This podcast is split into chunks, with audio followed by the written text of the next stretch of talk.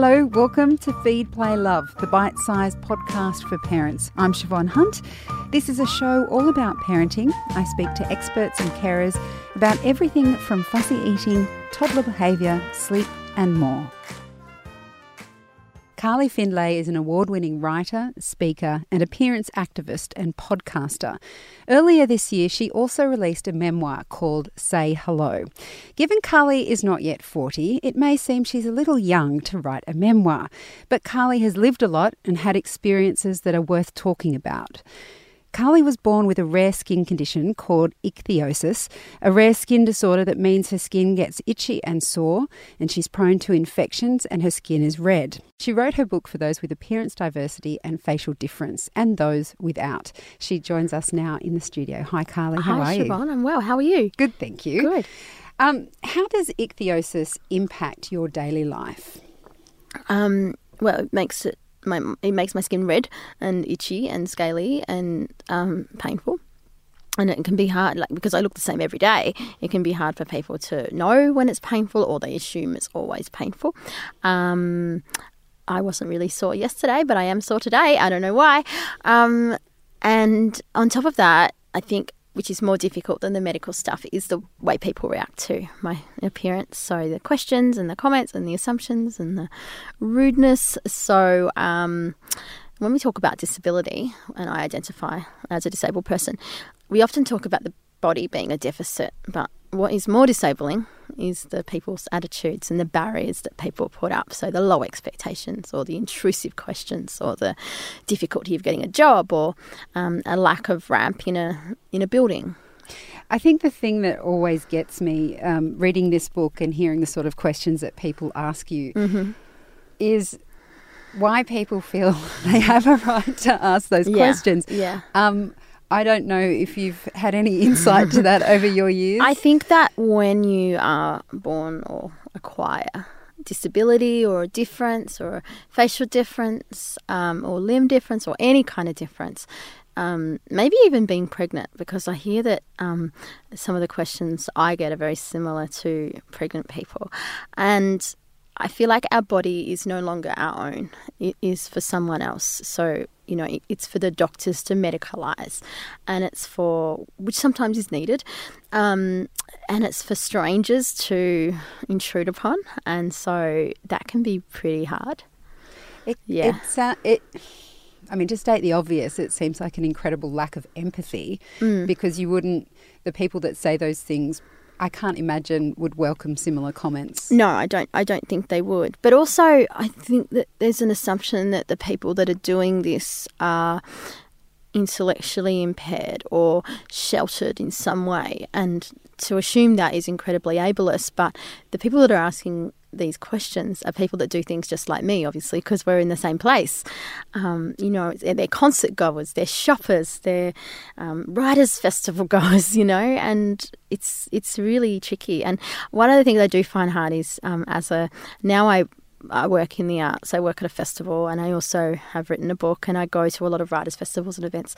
And when I'm in, encountering this in my work environments, and there's so many types of work environments, including in the media, that can be really hard, uh, really hard to set boundaries. I had a man at a writers' festival recently who did buy my book, so thank you to him. Um, and as I was, and he listened to my speech, and as I was signing my book, he said to his book for you know my book for him, he said, "I don't want to." Be rude or anything, which is always a precursor to being rude. Um, but I might have a, a cure. Uh, and I, I said to him, I don't think you listened to what I said because I talked a lot about being okay with how I look. Because a cure often is attached to changing appearance, it's not so much attached to the pain. Uh, and in the book, I've said I'd like a cure for the pain, but I wouldn't change my appearance. And I said, I'm, I'm literally just here to sign your book. So please don't go on with your conversation. um, How did he take that? fine, he just shut up. But it's it's hard because you you have to uh, walk this line of being educative and being assertive. And sometimes I don't want to be educative. Sometimes I just want to get on with my day. And sometimes I find that parents can be tricky in educating their kids, which it, uh, it's very, very important that kids are aware of people that look different. But it's also not up to those who look different to constantly educate. So, you know, if a kid asks me or asks their parents, why, do, why does she look like that? Sometimes the parent will make up an excuse, which I really don't like. It's often a lie.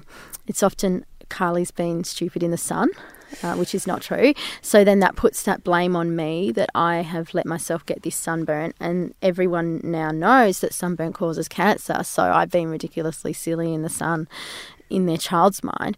Um, or they might say, I don't know, why don't you go and ask her? But sometimes I don't really want to a- answer that. And um, yeah, or I, I, think a parent in that case should say, um, maybe you could ask if it's okay to ask her. Mm. I was going to ask that mm. because um, children, I have two myself, they're five and 7 they mm-hmm. They're very curious. Mm. Um, very blunt mm. creatures, haven't really got much nuance about them. Mm-hmm. Um, so, if, uh, if parents in that situation, you've already explained what would could be an option. Say, mm. uh, a, don't lie, especially mm. if you don't know what's going on. Mm. Um, B, um, ask your child to politely ask. Yep. Or be the parent and ask yourself and yeah. ask if it's okay yep. to have yeah, that conversation. Absolutely. Yeah. And but would the best way be the education before yeah, absolutely. I mean, you know, educate children by showing them diverse people. Diver, you know, it's, and it's super easy with social media now. I know that when I've met my friends' kids, they'll often say, "Oh, we've sat down and looked at your Instagram together," and they know. You know, um, they know who I am. They know what to expect. Um, watch TV shows that have diverse people in them. Um, you know, read books featuring kids with disabilities or um, kids with different colour skin, kids with um, that speak different languages, all of that. Like it's it's really easy now compared to when we were children to get that kind of education. And I really appreciate it when a parent, you know, a friend of mine who is a parent will say, "Yes, we've we've looked at." your photos together and or even telling me what um, what they might say and what questions they might have asked and, and they're generally quite good yeah I mean you make the point in the book that you accept that you look different and mm-hmm. that children are children and they will respond their way, mm. their their own way, but it doesn't lessen the hurt of the way that takes place. yeah, place. absolutely. And sometimes children are really mean, and it takes me back to being at school. Um, sometimes I hear kids, like parents of kids with ichthyosis or other disabilities, talk about the way their children are treated, and it's exactly like I was treated. You know, being not not invited to birthday parties, or being laughed at, or being um, told that we're contagious, or you know that kind of segregation. Um, and also, I guess it's the way parents talk about people and talk and also talk about themselves. I think it's really important to set a good example in how you talk about your own body and your own face and own appearance and not um, not cry tragedy if you've got a pimple or if you've got some dandruff because that's a normal part of the human body. So when you're you know, when a woman or, or a man or, or a transgender person is talking about their appearance in a really negative way, their child is going to talk about their appearance in a really negative way, and also about other people's appearances. Because if that person has beauty privilege, um, so like you, if you're if you're telling me how hard it is that you've got a scaly scalp, for example, whereas my scalp is significantly scalier, I I don't seem to have the same level of yes. em- empathy as yes. that. I'm sorry, but you know, you know what I mean. And and then and your when, parents did that with you too, didn't absolutely, they? yeah, there was up? no kind of diet talk or no talk about changing faces. My mum didn't use makeup. Or she did. She got the Clinique samples. I remember that, but she didn't. And because I used to play with them, but she didn't. She'd never used makeup that I know of. Um, really, I mean, it might have been the occasional moisturizer, but I find that when people talk negatively about their own appearance, they're often then going to talk negatively about other people's appearances. And I remember sitting in a in a work lunchroom one day, not at my current work, just to make that clear, but there was some women talking about going out on Friday night and and this was on a Tuesday. So this had stuck with them for so long. And they said, oh, I saw this this woman on Friday night, and she just would have been so much prettier if she had a different face. And I was like, what? And I stepped up and said something. I mean, you know, I wasn't very popular, but I just said, you know, what what if that person had a facial difference? And they, oh no, we wouldn't have said that if they had a facial difference. I said, yeah, but you're saying that about someone to start with. How is that even appropriate? You know, and and these are the women that constantly complain about their own appearance, about their bad hair day, or you know they can't go out the house with make without makeup. So it's it's challenging. Well, the other thing that you mentioned in your book that your parents did was that they introduced you to diversity in within your own community. Mm-hmm. Um, how much difference did it make to you that you were able to see different bodies, yeah. different faces. Yeah, I mean, my parents are diverse in themselves. My dad comes from England, so I guess not too diverse. He's a white, he's an old white man. Um, but my mum is South African, and she's black South African, and they moved coloured South African as, as it was classed then. She met my dad when he was working in South Africa and they couldn't get married because of the racial segregation laws then. So they came to Australia and we had a lot of South African friends when I was younger who had moved to Australia as well. Um, and then they often, my, my parents also befriended other migrant families in Albury where we lived. And also, I don't know whether this is a good thing or not now because I think that it kind of borders on inspiration porn. Inspiration porn is the objectification of disabled people for the benefit of non disabled people. But my doctor told my mum when I was in hospital to make sure I get to see other children that are sick, perhaps worse off than me, to see that I'm not so bad. In hindsight, that doesn't seem great because I don't want to be pitying of them or think that my life is so great compared to theirs because I think everyone has got a great life and lots to offer. However, it was important to me to see those kind of diverse illnesses and diverse bodies. Yeah. Yeah. Yeah. Um, you say you, you, were saying you grew up in Albury, mm-hmm. which is not a big place. Mm-mm. I grew up outside of Albury, even in a town that was 500 people, and then we moved to a town that was 200 people. Oh, great! right, so you went uh, from small to even smaller. Mm-hmm. Small mm-hmm. towns aren't mm. known for their acceptance mm. of difference because they tend not to have much mm. difference within them. Mm. What was it like growing up in those mm, areas? It's really hard. Um, my mum, as I mentioned, is, is black, and she would have been the only black person in the town for years, maybe until I was 10 or 11. Um, the town had a Christian, a very big Christian community, and it was very difficult because I'm not religious, I wasn't baptized. Mum would send me to church because she thought I would make friends, but they some of the people that went to church said because my mum and dad are black and white they've sinned and so that's resulted in me.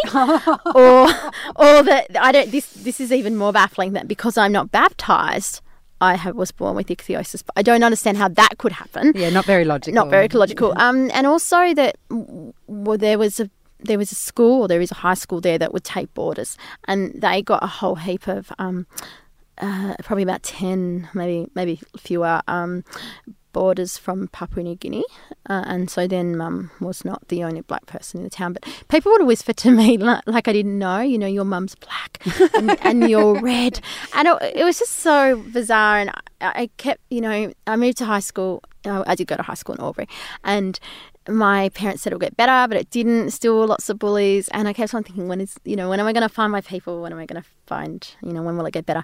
And then you know, I went went through high school. I was pretty lonely. I had a few friends, but not huge amounts, and I didn't know how to be a friend either. So you know, I wasn't a great person then. Um, and then my mum said to me about halfway through year twelve that I should I should apply for a job. And she said she thought that with the view that I'd get a job after uni or after school when I started university. And instead I got the job you know, the week I applied, I went to work at Kmart, and that was great. And I thought, wow, this is how life could be or should have been for so long. These people had to treat me professionally. I made friends my own age. I wish I'd started there earlier, so I worked there for four years, and it was really great because I got to, I got to learn how to deal with people who asked about my skin in a professional way. You know, I could be assertive, but I, I also had to be polite, and that was really useful for me and useful to know that I could um, count on people to, you know, protect me there, I guess. Yeah, yeah, it was great. Um, as a, a, parent, the last mm-hmm. thing we want is for our child to be bullied mm. for any reason, but particularly for how they look. If you're a yep. parent caring for a child and you know mm. what's painful, you know what they have to deal with. Mm-hmm, um, mm-hmm how did your did your parents try to protect you from that bullying? I mean, yeah, they did. It's very Um, hard. They definitely did, um, and that probably didn't help either. You know, they would they would talk to the kids in not a great way. I Um, can understand that. yeah, I mean, it was pretty funny actually. I did seven, ABC seven thirty recently, and um, Mum said something that would probably get me into a heap of trouble, and I asked them to to uh, edit that because I'm like, oh gosh, that could end really badly for me on social media.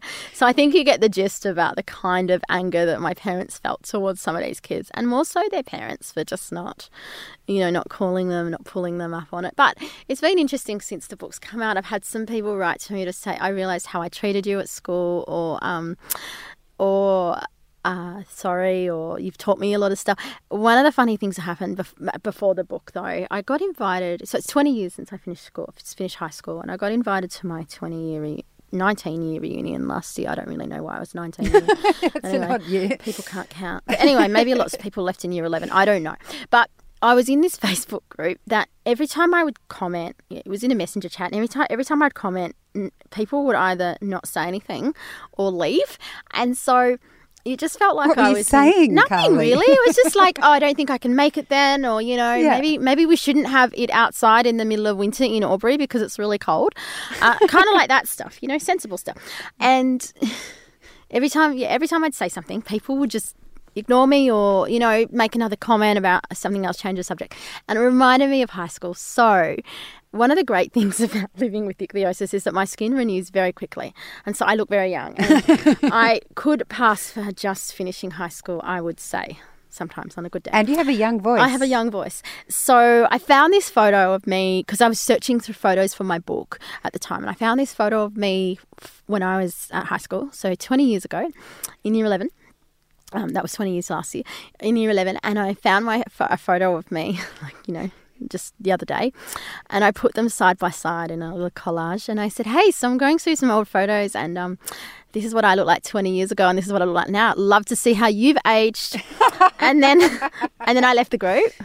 And I had a couple of people go, "Oh, I've never thought of it that way. I'm really sorry that, you know, I treated you that way." And anyway, I don't know what they were just saying after that, but I just thought, yeah, that's a real Ah, like that. a real Up yours. Yeah. Ah.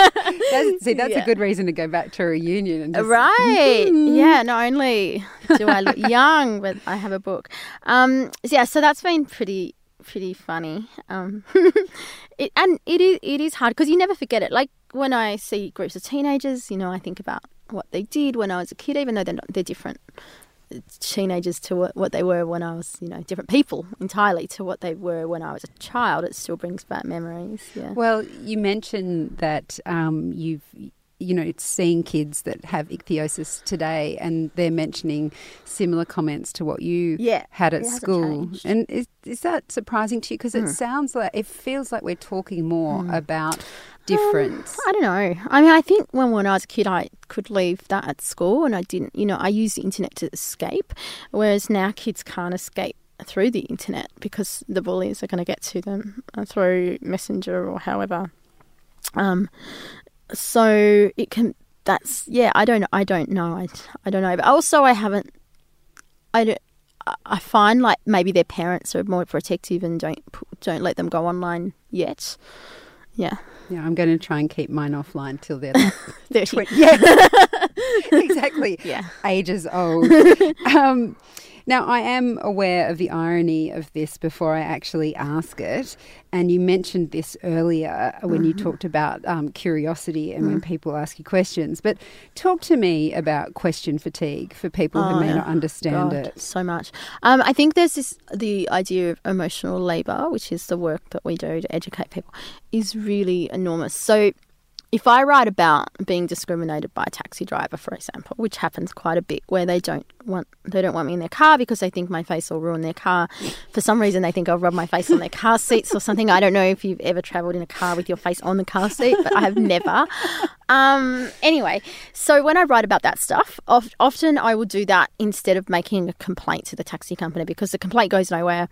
It's easier just to out, you know, make it public on Twitter, and I will get people playing the devil's advocate. So I would I will get people say, "Well, of course they were scared. They've never seen someone like you before," or um, maybe they were having a bad day, or you know, they have every right to refuse you because you know, because oil, Vaseline is damaging. Um, uh, so that can be really hard. So that's the ableism on top of the ableism, you know, the, the secondary ableism on top of the ableism initially account, encountered. And then there's the, the idea that we need to educate at all times. Um, so just, you know, educating in public, um, to, to people, but also in media interviews, I'm finding a lot where I might go in and my co host hasn't you know, doesn't have a disability or isn't visibly disabled, and they won't get the same questions I get. Oh, I've set boundaries around that now, but um, it, it, the yeah, it's I have to describe my appearance, but the host doesn't have to describe theirs. Um, it's really tricky, yeah, um, and it, it is tiring. And the expectation have, falls on you to always explain. Yes, and also set boundaries. You know, now I, I charge people for my time. I had an incident um, where I guess I waded into this, but where someone uh, in the public eye was quite disparaging and condescending towards disabled people on Twitter, and I tweeted about that, and um, then that tweet went viral because um, I, you know, I called them out on it, and then at the end of the day, they said, "Oh, heaps of people are coming to me to say they should, I should consult with you, Carly. And so I said, well, you can pay me for my time, you can book me for a speech, or you can buy my book. And I had a meeting with that person today on the phone, and I did charge them for my time because I said, you know, we do a lot of work and it's expected of us that we will educate. So yeah, yeah, I'll send them my invoice. So that was good. Um, but it's it's tricky as well because you know I think being in the industry of education, people expect you to educate. And I had a break from work last week, and I was saying I don't want to. I'm not doing activisty stuff, but people were still asking me, and I was tweeting activisty stuff on my own terms, but I didn't want to have to do stuff for other people. So that can be hard setting those boundaries. Yeah, and yeah. sometimes you just want to get on with your day. Yeah. Um, mm-hmm. Um. So going back a step, you also write in the book about when you realised that you were different to other kids. Yeah. That was, you're quite young. Mm, when I was about three. And my mum, I think my mum, I used to go to pre playgroup in Walla where we, where we grew up. And everyone knew me, so it was okay. And I don't know whether, I, I think they must have got over my difference pretty quickly. Um, and I, but then my mum, I think, had a doctor's appointment or something that day, and she took me to another childcare centre in Albury, and I remember just being pinched and punched by kids and, you know, mocked. That was, yeah, I remember that. Um, but, uh, yeah, so, you know, and my parents are always very matter of fact. A lot of kids don't get told about their disability, especially in certain cultures that think that disability is a, a, um, a curse or a sin. And so my parents were not like that. They were very matter of fact. You know, I knew what ichthyosis was. I knew how to spell it when I was really young. I knew how to pronounce it. I knew what it meant for me. I was always present in the doctor's surgery when they talked about me. So there was no hiding. Um, and so why was that honest. important to you? Because it allowed me to be educated. It allowed me autonomy over how how I wanted treatment. Um, and my parents were very, um, very persistent in looking for a cure, I would say, when I was younger. And there is no cure, but they would do anything to make life easier and we would go to Chinese herbalist and this guy from the side of the road who would get this mud. I don't know what it was, Percy's powder. Apparently, you can still buy it. Um, when I was writing the book and I had to clarify what was in Percy's powder, my um, my editor said she googled it, and yes, you can buy it from like iHerb or something now. but it was like powder, a sludge that you'd mix up in this brown liquid, and it tasted like mud. You had to drink know, it. Had to drink it. Oh. Like all sorts, goat, goat's milk, grape juice. Um, fish oil, eh, you know, lots of different things. And but then the dermatologists were probably the best, the best bet with their medicine. And and then they would take me to these um, medical conferences where it would be pitched that one day we're going to find a cure. So all these doctors would come and have a look. When I was young and could get away with it, I would charge them money, like 10 cents. But then when, you know, obviously when I got old, I couldn't do that anymore. But uh, when I was 15, we went to one of those medical conferences and I said I don't want to do this anymore because it was so intrusive and lots of doctors from overseas and they didn't talk. I'm, you know, I'm generally a talker and I will talk to them and, uh, you know, I'm very knowledge, knowledgeable about my own body and skin. And when I had to sit there wearing my underwear and um, a blanket and one sock because they needed to look at a foot, um, I had I said no more. And so my mum was very good in saying, you know, Carly doesn't want to do this anymore. We wouldn't get paid for those things. It would be an all day event where you were so bored in a hospital room and it's for their benefit, not really mine or other, you know. Um, and the other thing I used to have is medical photos taken as well, and that was always really intrusive. And I know a lot of disabled people who had those when they were a child and felt extremely violated from those. You you talk about um, your parents being very protective of you, particularly when it came to the media, mm. and seeing now parents who take their children into that environment might mm. be an interview or mm. something, I dare I say, current affair and those kinds oh, of God. programs. Um, yeah. And tell me how you feel about that. It's the worst. Um, Mum and Dad never, never put me in front of the media. You know, um, it was very very good decision and, and I think had there been social media they would also not overshare. They're very private and I see like caring for skin caring for ichthyosis is a very private thing because our skin is a lot different to your skin. My skin renews itself every day yours renews itself every 28 days.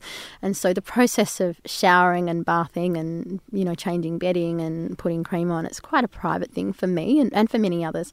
And so when I see parents who are new new parents to babies with ichthyosis, especially, they chase the fame, they chase the social media clicks, and it's disgusting. They put their children on social media in really compromising situations, really intimate situations, and often they don't have the um, intellect to understand that idea that intimacy doesn't necessarily mean sexual; it means private. And um, I've given some parents' advice, many parents' advice on how they're parading their children, and it hasn't been taken very well. Some of it has been taken well, but in most cases, no. Last year, there was a, a photo of a little boy in a news article. The parent has sought so much media that this their story was syndicated all around the world, and in Australia, it made Channel Nine News, and there was a content warning above his face. We look very similar as babies. The the child had a different form of ichthyosis to me, but very similar appearance. And there was a content warning above his face saying graphic content ahead. And I said, How dare you say that this child's face needs a content warning or is graphic content? So I made a complaint to um, the Media Communication Authority or whatever be the place that you make complaints. Apparently, it was the wrong one. And I made a complaint to Channel 9, and the, the content warning was removed. And I talked to the head of news and and we talked about why this is an issue. And the parent unfriended me on Facebook for defending their child. And I said, when your child is older, they're going to Google themselves. And how are they going to feel when their face, or seeing that their face had a content warning on it, how are they going to feel about their own esteem?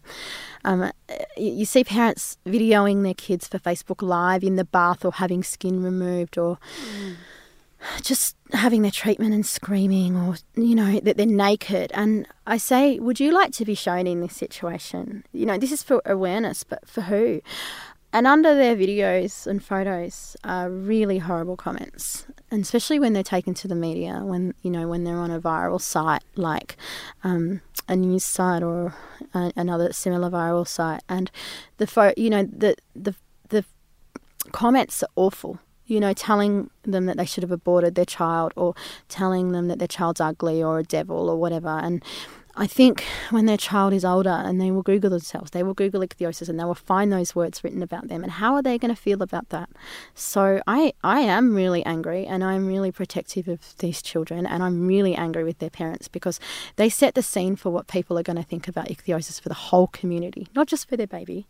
And they should be the person protecting their baby from these bullies. Instead, they're inviting these bullies in by parading them in intimate situations over the internet. And I'm all for sharing a lovely photo of your child, but I'm not all for sharing a photo of your child in the bath or during a hospital procedure or having, um, you know, having a meltdown in the supermarket or whatever. Just think about whether you would like to be shown in that way.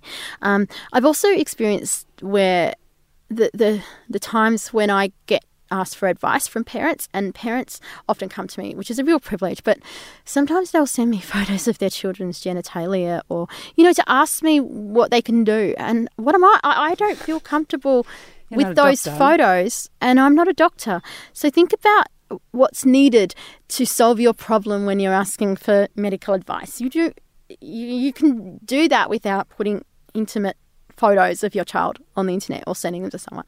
Um, And you also talk about though the um, fact what what you would like to see are parents reaching out to you in a, in, in a more kind of mentorship capacity. yeah, absolutely. children yeah, because they yeah they they will be adults one day and they will need you know I had um, I I've know I know some really beautiful children who do contact me and are friends with me and I've got a little friend in Australia who will message me on Instagram for advice and stuff and that's really lovely to be that person but when the parents shut that idea down and think that they know everything about ichthyosis when their child's a year old. I had this one parent a few years ago who sent me a message, and the first thing she said to me was, "Oh, I see that you use paraffin ointment from your photos. This is poisonous to you. Here, try my products." And I was, you know, in my early thirties, and I said, "How?" How old is your child with ichthyosis? And oh, just you know, fifteen months old. And I said, you know, that's great. You've got fifteen months of experience, but you're not the person living with it, and you're not me. And we all treat ichthyosis differently. Plus, I've had 30 years of Yeah. working out what works for me. Yes. um, in your book, you write a really poignant um, letter to Mm-hmm. your unborn child. Mm. You make it very clear that you're not making a pregnancy announcement. Mm-hmm. But it, it was a really hard letter for Mm. you to write. Why was that? Well, it was a bit of a fu to those people that have said that I'd be a burden and that I don't have that, that I shouldn't have children for starters, because there's been that. Um, and it was also and the idea of the choice between bringing a child into the world with ichthyosis or not. I'm pro-choice, but I'm also aware that of the responsibility that comes with bringing another disabled child into the world and the support that they will need and the difficulties they'll go through. Um, Is it a given that your child no, child? it's not a given. I have a very rare form of ichthyosis, and my partner is um, also, I don't know, he's not been tested, but our gene pools are very wide apart. So my geneticist says that it would be very unlikely that we have a child with ichthyosis, but it's more likely that my parents would have another child with ichthyosis than I would have a child with ichthyosis. But for other people with different forms of ichthyosis, it's more likely for them right. compared to the type I have. So I think, yeah. Anyway, I'm I'm not sure yet, but you know, whatever the case might be, if I choose to have children, I will get the support that I will need from the dermatology team and geneticist. And I also um, talked about how when if I have a child, what what's the medical impact going to be on me? There are, you know, there's lots of people with ichthyosis that have had children, so it's doable. It's fine. Mm. And there's lots of people who have had it that haven't passed it on. But the people that have passed it on, I think they've got this wealth of knowledge behind them and wealth of support, which is great.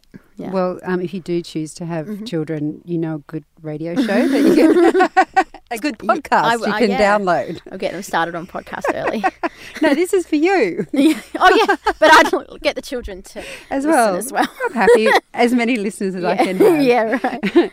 Um, all of the work that you do, not as you mentioned, there's work where you're on the clock and Mhm. you're in a job, but there's the Mhm. work that you do in your activism when you see something that you need to call out. Yeah. Um, it sounds bloody exhausting. Yeah.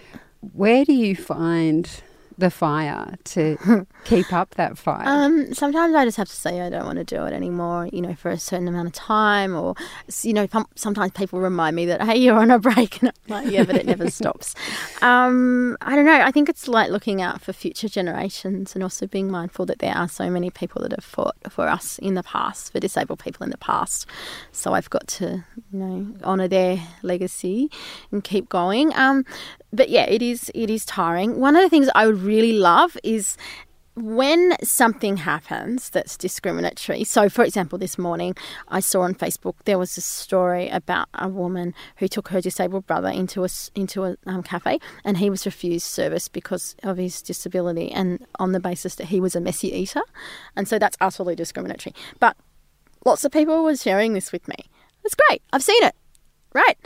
what would be great for them to be good allies and share it with their community so that their non disabled friends, because generally, you know, people don't have a lot of disabled friends, um, are, um, you know, are, are informed about that. So if I've taught someone something, it would be to be a good ally and to share share it, to do the work, to call it out, to write the complaint letter instead of it falling on me and other disabled people all the time. Yeah, and they Yeah. can also read your book. They can read my book. And Yes. I have a Patreon and PayPal, and they can donate to that if I've helped them or they've used my work in their work. Um, I am also editing Growing Up Disabled in Australia through Black Inc Books. Um, it's part of the Growing Up series, and that will be out next year. And um, there's going to be around 50 disabled people who are writing their stories about life as a disabled person have in to get you back again. Yes, and that's that will be for um, young people. So you know, people in schools to read it.